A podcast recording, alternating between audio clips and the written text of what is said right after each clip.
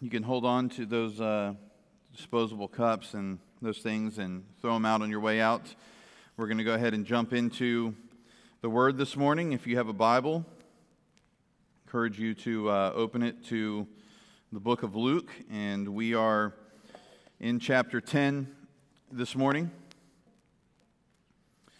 I don't know if you know what a Puritan is or if you've ever thought much about what a Puritan is. Sometimes people get called Puritans, right? It's a really derogatory way. Don't be such a Puritan, right? If somebody's like being kind of uh, maybe you think they're being a prude about something. Um, but uh, Puritans uh, were believers in the 16th and 17th centuries. They wanted to reform the Church of England.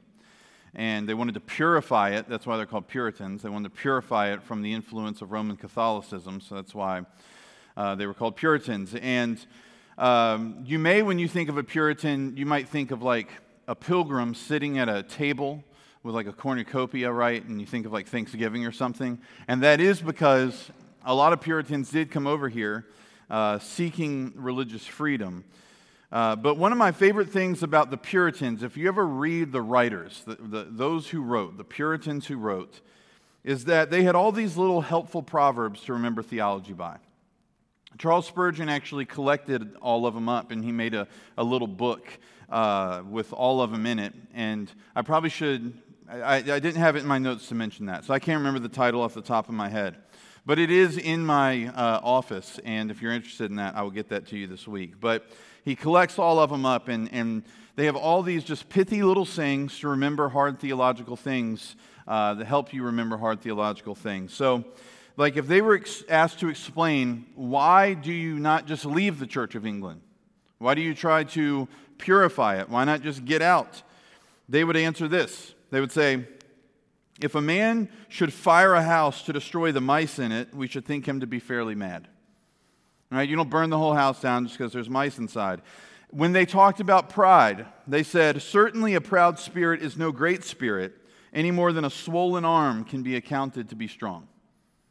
It's, it's a great little way just to remember that uh, pridefulness is not helpful. So here is a proverb of theirs that's really helpful for us this morning. When talking about keeping the law of God, the Puritans said this A man that keeps the law only outwardly can no more be said to keep the law than he that hath undertaken to carry a tree and only takes up a little piece of the bark. So if you say you keep the whole law of God, but your religion is purely external, then you're not carrying the whole tree. You're just carrying around a little piece of bark. And as we look at the parable of the Good Samaritan this morning, that is a helpful proverb that I want to refer, to back, uh, refer back to uh, a few times. Most of the time, when people think about the parable of the Good Samaritan, they think about the word mercy. They think this is a parable about mercy. And, and it is that, but it's not just that. In fact, that, that's actually um, a message that you get from the parable incidentally. It's helpful, but it's incidental. It's not the main reason Jesus told the parable. This is a text that is actually much more about the law of God and the purpose of the law of God and what the law of God does to us when we come into contact with it. We're going to see Jesus on the road being challenged by an expert in the law and his response will be this parable. He's going to give us a lesson about the things we can't do, the things we can't do, and what we need because we can't do those things. It's a lesson about trying to carry a tree, but in reality, you can only carry little pieces of bark. So, Luke 10, let me read for us starting in verse 25. And the lawyer stood up and put him to the test, saying, Teacher, what shall I do to inherit eternal life? And he said to him, What is written in the law? How does it read to you? And he answered, You shall love the Lord your God with all your heart, and with all your soul, and with all your strength, and with all your mind, and your neighbor as yourself. And he said to him, You have answered correctly. Do this, and you will live. But wishing to justify himself, he said to Jesus, And who is my neighbor? Jesus replied and said, A man was going down from Jerusalem to Jericho and fell among robbers they stripped him and beat him and went away, leaving him half dead. And by chance, a priest was going down on that road, and when he saw him, he passed by on the other side. Likewise, a Levite also, when he came to the place and saw him, passed by on the other side. But a Samaritan who was on a journey came upon him, and when he saw him, he felt compassion and came to him and bandaged up his wounds, pouring oil and wine on them. And he put him on his own beast and brought him to an inn and took care of him. And the next day, he took out two denarii and gave them to the innkeeper and said, Take care of him, and whatever more you spend, when I return, I will repay you. Which of these three do you think proved to be a neighbor to the man who fell into the robber's hands? And he said, The one who showed mercy toward him. Then Jesus said, Go and do the same. Father, help us in your word today. Help us to understand it. Help me to preach it. Help us to listen to it. And uh, Father, I think that if we're in church a while, sometimes we can just, sermons become a, almost a, a, format of, um, of, of entertainment in some ways. We, we have sermons we like, and we call them good sermons, and other sermons maybe don't click with us. Uh, help us not to, to just listen to be entertained.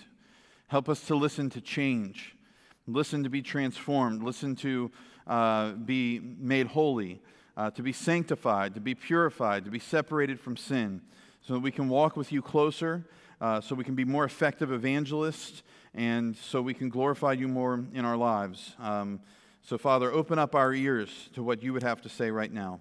We pray this in Jesus' name. Amen. When people talk about this parable, they want to jump straight to verse 30. They want to jump straight to there was a man, and that man was going down from Jerusalem to Jericho. And that's why they tend to look at this passage and say, this is a passage all about the mercy of God. But in doing that, you're taking it out of its context. You disconnect the parable from the conversation that sparks the parable to come about in the first place. This context is so important it takes us past simply be merciful. It gets to the real heart of Jesus' teaching here. So you have a lawyer who stands up. He asks Jesus a question in verse 25, and he does it with ill intent. He asks, How does somebody inherit eternal life? And you say, well, That's a great question. That is, in many ways, you could say the question for humanity. How can someone inherit eternal life? But he asks the question with the wrong motivations. He doesn't really want to know from Jesus how to inherit eternal life. He wants to see if he can catch Jesus in giving a wrong answer and then go, Ha! You know, this guy that you all think is this great teacher is really not a great teacher, and he doesn't even have a basic understanding of religious things. Can't even tell me how to have eternal life. He wants to humiliate Jesus here in front of the crowd, he wants to invalidate Jesus. So Jesus responds by saying, What is written in the law? How does it read to you? So now we have a debate, okay? That's what's going on here. He stood up to challenge Jesus. Jesus is challenging him right back. You have the teacher versus the lawyer. Jesus is called a teacher not because he has uh, a degree hanging on his wall, not because he went to some certain rabbinical school. Jesus is called a teacher because he has proven himself to be a teacher. The people call Jesus a teacher because when Jesus teaches, he teaches with great authority. There's no question. When they hear Jesus teach, they don't go, Well, we, we just need to see the resume before we can call you teacher. They hear him teach and they go, He's a teacher. He's never been a better teacher, he's a perfect teacher. The lawyer, he's credentialed. He's got the degrees on the wall. He's not the sort of lawyer you and I think of that you call up if you know you want to file a lawsuit against somebody or um, you think somebody has wronged you. Uh, he, he's not that sort of lawyer. To be a lawyer then meant that you were an expert of the law of Moses. That's what this means. He was an expert in the laws that governed the community of Israel. He was an expert in the laws that governed Israel as a society. He was an expert in the 613 laws of the Old Testament, and he was an expert in the man made laws because what the Pharisees would do, what synagogue religion would do, is if there was a law that said, don't touch this pulpit, they would say, well, let's build a fence around the pulpit. It's not enough just to have a rule that says don't touch the pulpit. We got to put a fence around the pulpit and then put a fence around the fence. Then nobody will even touch the fence that's keeping people from touching the pulpit. So that's what the rabbis would do. That's what the Pharisees, um, that's the sort of religion they believed in. Let's put fences up around the law of God, and then those things are laws. So the lawyer here is an expert not only in the actual laws of God, but the fences man had put up around the laws of God. He's a professional. So, Jesus, the teacher whose authority is proven in his words and in his works, versus the lawyer who is called an expert because he's got the schooling. And Jesus does what he does so often he answers a question with a question. And he does this because if this man's supposed to be an expert in the law, should he not know the answer? Teacher, how do I inherit eternal life? You're the lawyer, man. Why don't you tell us all? How do you interpret it? So the man answers and he says, You shall love the Lord your God with all your heart, and with all your soul, and with all your strength, and with all your mind, and your neighbor as yourself. Now that's the right answer. That's dead on. Like I said, he's schooled. He, he's not some, some novice when it comes to reading the, the words and, and understanding the laws. He gets it. In his head, he gets it. In fact, just to show you that he gets it, this is the same answer Jesus gives in Matthew 22. It's another instance where he's being tested by a lawyer. It says, One of them, a lawyer, asked him a question, testing him, Teacher, which is the greatest commandment in the law? And he said to him, You shall love the Lord your God with all your heart, and with all your soul, and with all your mind. This is the great and foremost commandment. The second is like it You shall love your neighbor as yourself. On these two commandments depend the whole law and the prophets. There are 613 Old Testament laws. Within those 613, there's the most famous 10, right? The ones that even children memorize in, in Sunday school class and in, in preschools. The 10 moral laws of God. In those 10 moral laws, you get four of them regarding the Lord. Don't have other gods before the Lord. Don't make any idol or likeness for yourself and worship it. Um, don't blaspheme the name of the Lord by taking it in vain. Uh, remember and honor the Sabbath. Don't forsake it.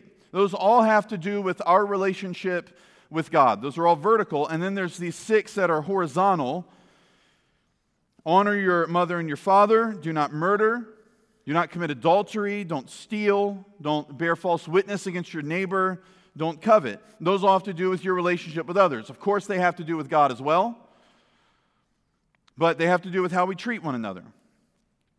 In reality, the Ten Commandments are a snapshot of the entirety of the law, the entire law. And you can boil the Ten Commandments down to two laws. And that's what Jesus does in Matthew 22 right? He takes those first four and he says, You shall love the Lord your God with all your heart, with all your soul, with all your mind. He takes the last six and he says, You shall love your neighbor as yourself. So the Ten Commandments are a snapshot of the whole 613. You can boil the 10 down to two, and that's why Jesus says the whole law and the prophets hang on these two commandments. That's Jesus' answer, and that's the lawyer's answer in Luke 10. So the man is answered correctly. So Jesus says, Do this and you will live. Do this and you will have eternal life. Those words are a reference to Leviticus 18, verse 5. So you shall keep my statutes and my judgments by which a man may live if he does them. I am the Lord. You want to live? Keep my statutes, keep my commandments. So Jesus says, You got the right answer, man. Go do it. Now, that's the hard part. Because you can know it here, and certainly the lawyer does, but you try to bear the weight of it,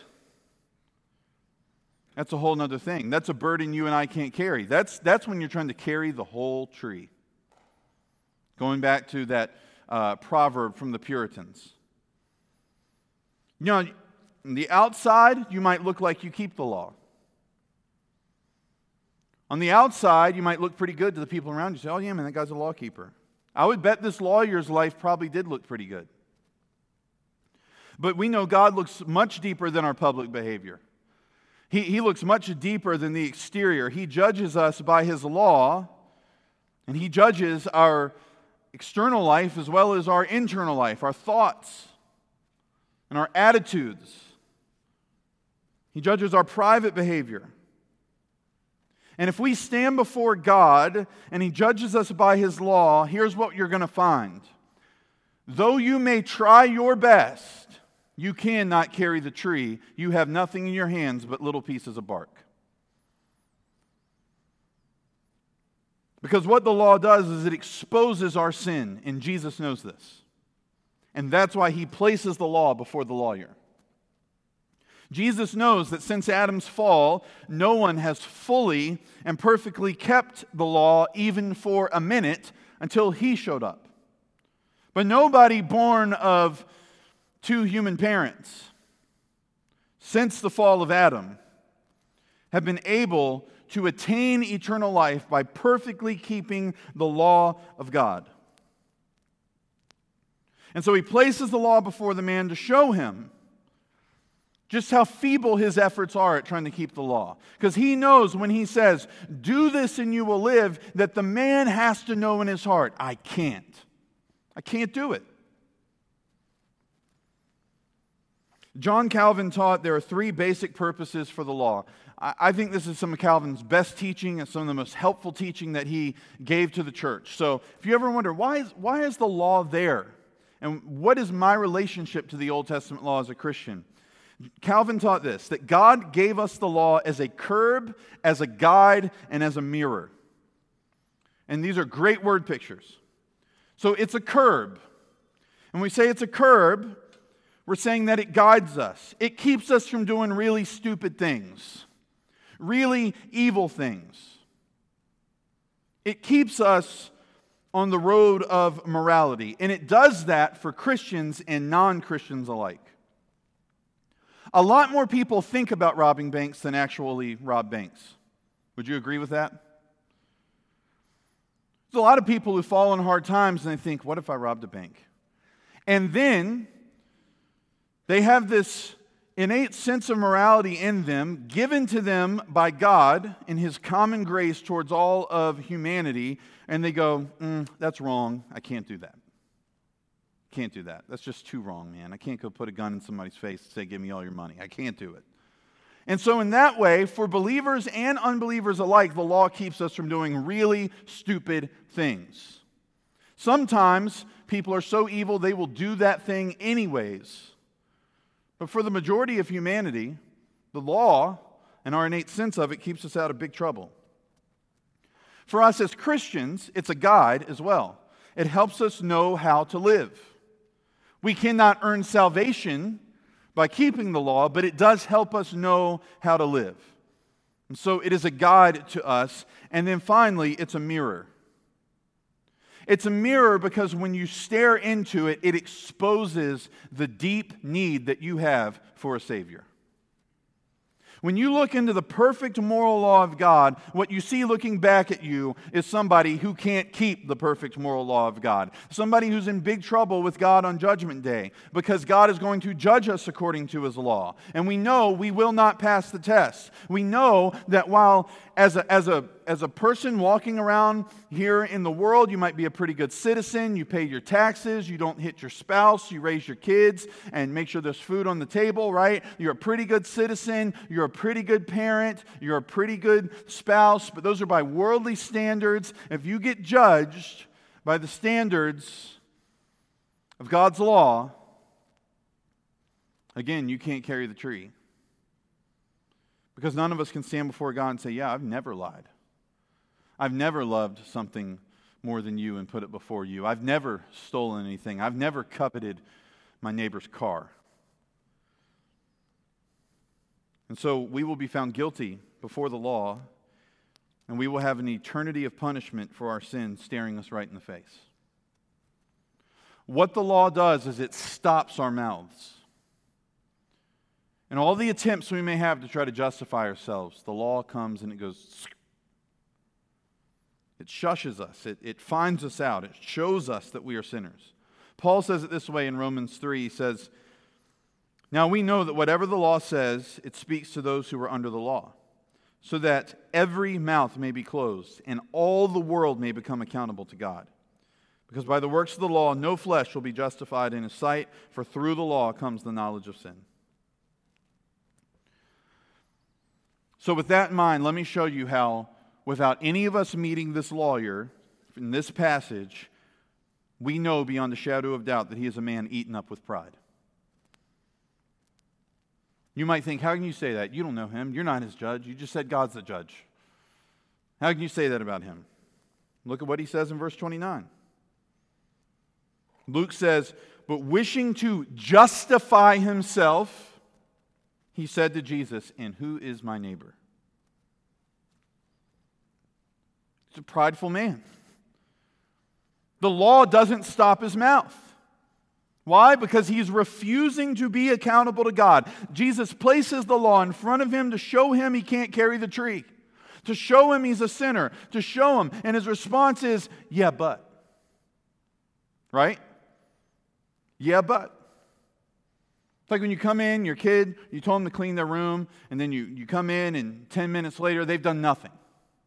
It's worse. I mean, what's going, going on in here? I told you to clean this. Yeah, but. Right? Because they want to justify themselves. So he puts this yeah, but there in front of Jesus, and it comes in the form of a question And who is my neighbor? See, the law hangs on two commands love God and love your neighbor. He can't look at Jesus and say, But who is God? Because then he sounds like a fool. He's supposed to be an expert on that. So he can't say, Well, who is God? Because then the whole crowd will go, What do you mean, who is God? You're a lawyer, man. So he says, Well, who's my neighbor? He's so eaten up with pride, he can't admit he can't carry the tree. He can't admit that he's failed God's law. He can't admit that he needs God's help. Instead, he wants to change the definitions. He wants to change the definitions of words so he can look good in front of the crowd, so he can look like he's carrying the tree. This was classic behavior from the Pharisees and those who ran with them, and the lawyers ran with them. Pharisees, the scribes, and the lawyers, they loved each other, man. They loved each other. In Matthew 5, Jesus says, You have heard it said, You shall love your neighbor and hate your enemy. Heard it from where? Bible didn't teach them that. Where'd they hear that from? They heard it from the synagogue. They heard it from the Pharisees, and they heard it from the scribes, and they heard it from the lawyers. Pharisees did not love their enemies. They didn't love strangers. They didn't even love other Jewish people sometimes. The only people they loved were people who fit into their small, narrow, elite, legalistic group. That's the only people they called their neighbors and loved. If you couldn't make the cut, if you couldn't play their game of morality, you were out and they hated you. You say, well, how can you be a, a professional holy man and justify that sort of attitude? Well, they would take a passage like Psalm 139, verse 21, which says, Do I not hate those who hate you, O Lord? And do I not loathe those who rise up against you and hate them with the utmost hatred? They have become my enemies. That's a passage where David is agreeing with God and he is hating those who are actually warring with Israel.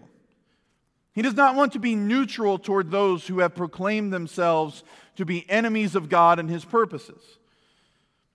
But right after he says that, he asks God to search his heart to see if there is any wicked way in him. Because he doesn't want to end up having an ungodly attitude in his attempt to be on God's side. But that's exactly what the Pharisees did. They took these two verses out of context, sucked them out with a vacuum, ignored all the rest of the Old Testament scriptures that demanded love for the foreigner, care for the poor, care for the widowed, care for the orphan, care and love for your neighbor. They did all sorts of interpretive gymnastics so they could declassify certain people and say, those are not our neighbors. Matthew, the tax collector, he is not our neighbor. Prostitutes, they are not our neighbors. Jewish people who don't make it to all the feast days, they are not our neighbors. Gentiles, they are not our neighbors. And if they're not your neighbor, well, hey, you don't have to love them. This is the attitude of the lawyer. This is his school of thought. So he says, Well, who's my neighbor? Because if the only people I have to love are the people like me, well, then I keep the law. The law has exposed his sinfulness, and he is clinging to his prideful self righteousness. That's what's going on here. Jesus could have said, Everybody is your neighbor, you fool. That's what I would have said. It's what a lot of you would have said too, let's be honest. But he's Jesus, and he's a lot better at debating than you and I are, so he tells a story. I love that. This guy is being so ridiculous in front of this whole crowd. Well, who's my neighbor? Jesus doesn't go, Gosh, you're such an idiot. He says, Let me tell you a story. That's how you know somebody's wise. If you're ever talking to somebody and you're acting like a fool in front of their face and they say, Let me tell you a story, you're about to get some wisdom, okay? So he tells a story to him. He says, A man was going down from Jerusalem to Jericho. Now it says going down because Jerusalem, this is crazy. Jerusalem's 3,000 feet above sea level, Jericho's 1,000 feet below sea level. That's a drop. That is a drop. They were only miles apart, 17 mile trip. That, that's, that's, a, that's a big drop in 17 miles. You want to talk about some ears popping? So it was truly, when you went down to Jericho, you went down to Jericho. Literally went down. Jericho is actually the lowest permanently inhabited place on the earth. It was this windy road, all sorts of huge canyons on each side of it, lots of rocks and crevices. And to this day, if you go there and you want to take a bus tour, the buses don't drive this road at night to this day. It's still a dangerous place, still a dangerous road. Now, in the first century, this was a superb place, top of the line, grade A place if you want to rob somebody. No better place than the road from Jerusalem to Jericho because you could just hide in a crevice around the bend of the road, and somebody comes around the bend, and you jump out, you beat them up, you take their stuff, and you leave. And that's what happens to the man in the story. He gets robbed and he gets beaten and he gets left for dead. So, by happenstance, this priest comes along and sees the man and he passes by on the other side of the road. This is like if you pull up at a stoplight and there's a person standing there with a sign asking for money. You keep your windows up and you look straight ahead and you just wait for that light to turn green. And that's essentially what he does right? This is the first century version of that. And he just goes the other side of the road. Then a Levite comes through and does the same thing. Now, the priests and the Levites, much like the lawyer, are professional holy men. All priests were Levites, not all Levites were priests. Okay, let me say that again. All priests are Levites, not all Levites are priests. Some Levites who weren't priests still had temple duties. They were in charge of like picking out the liturgy for worship. They took care of the building. They did things like that. So they might not have risen to the level of priesthood, but they still had responsibilities. So both of these men, two professional holy men, Levite and a priest, leave the man to die on the road. Why?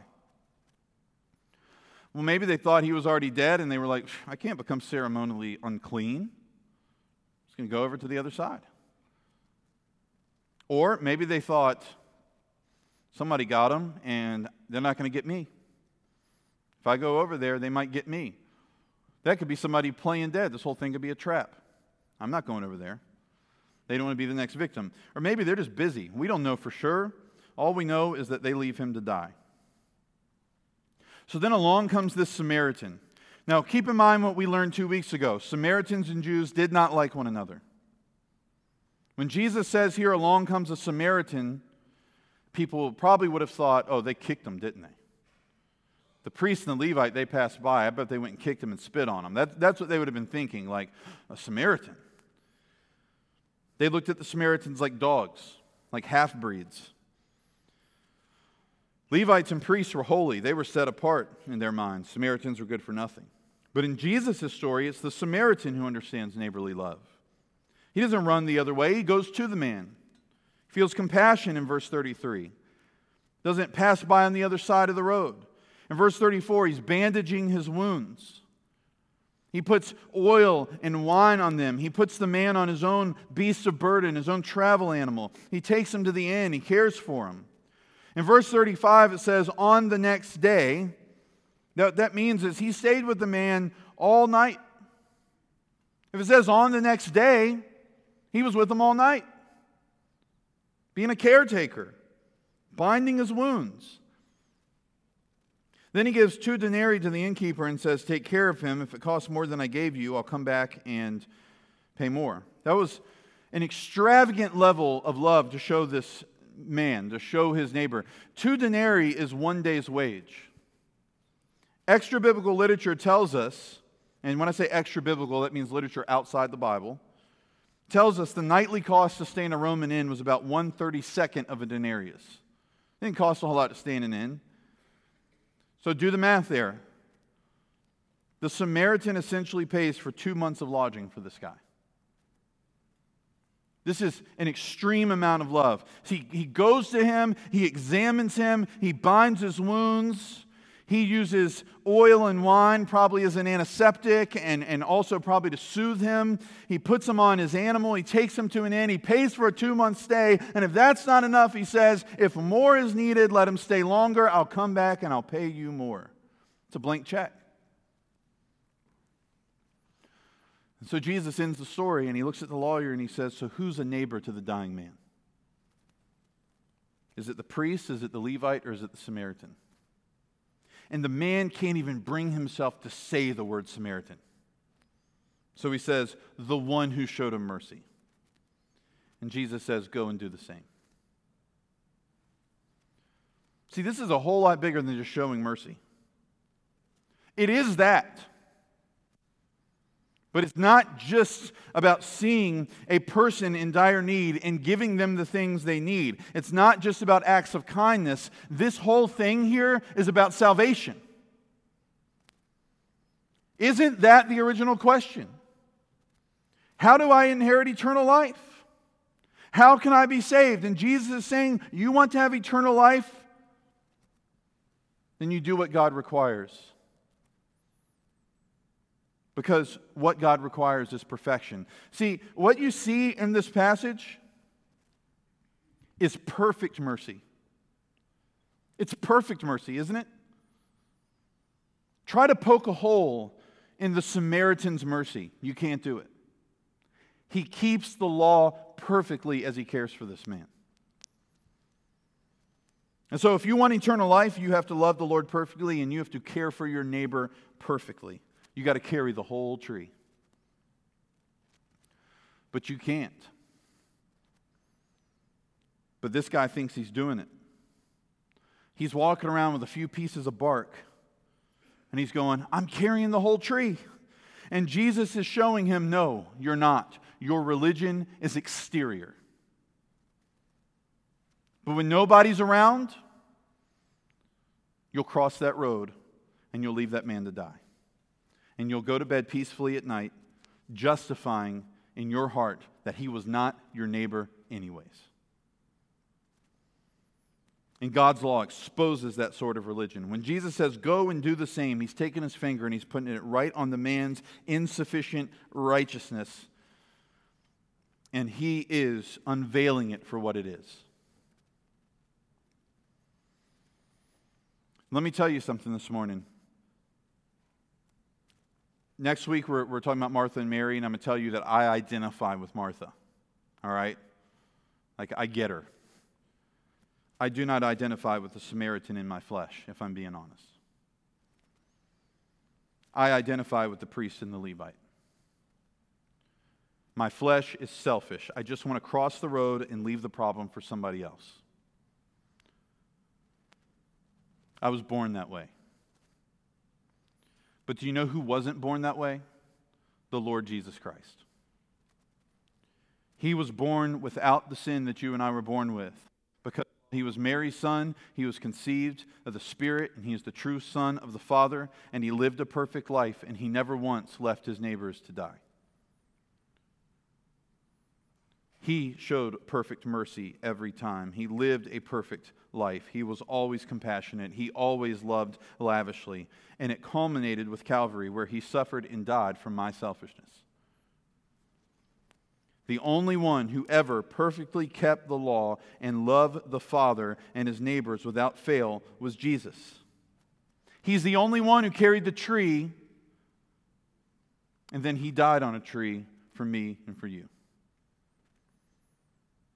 He took the punishment that I deserve for my inability to keep the law. And so this lawyer is asking for eternal life, and yet he's got the one person standing in front of him who could forgive him. He's right there, but he doesn't ask for forgiveness. He tries to justify himself. And the truth is that while the lawyer might have had the heart of the Levite or the priest in the story, in reality, he's the man dying on the side of the road and the one who could rescue him and pour out lavish love on him is right there in front of him. But the guy just won't admit he's dying.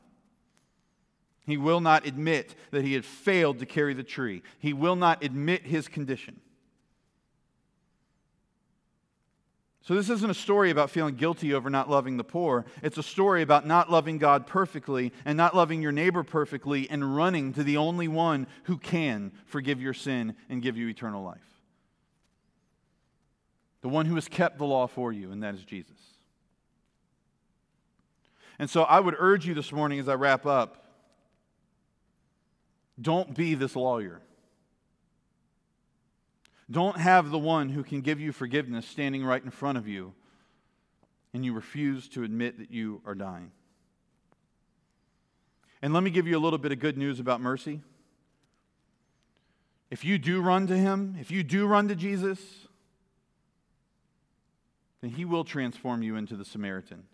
No, you might not be perfect in your mercy, but you will stop asking, Who is my neighbor? and you will go and be a neighbor. That's what he does. He sheds his love all over your heart and all over your life, and then the direction of your love changes. It's no longer just aimed at yourself. Your desires change, and you begin to aim your love at God, and then you take the love He's shown you and you aim it at your neighbors and he takes the wretched feet that used to walk to the other side of the road and he turns them into beautiful feet that run to others. And that's the beauty of the gospel. He empowers you and frees you to carry the tree, not just a few pieces of bark. Let's pray.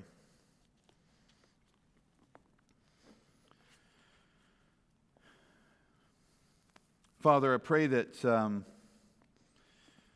this morning that you would use us to be neighbors to the people that are around us. If we've been rescued from our sin and we've um, repented and put our trust in you, we've confessed our inability to keep the law, and we've trusted the one who kept it for us. I pray then you will use us to show the same extravagant love you've shown us to show to the people that are around us. Pray that that would become our reputation, that we would be known for selflessness, that we would be known for extravagant love toward the people who are around us. And Lord, if we do not know you, I pray we would not try to play gymnastics in our interpretation of the law. I pray that we would not try to justify ourselves. I pray that we would not run our mouths before you, but that we would stop. We would stop in our, justifi- our self justification and that we would confess we can't carry the tree. And that we would receive your mercy. So, Lord, may your work, uh, or your word, I should say, do the work in the hearts of your people. Do work in hearts of people who are far from you this morning. Call people to yourself, the only one who can forgive, the only one who can rescue lawbreakers. We pray this in Jesus' name. Amen.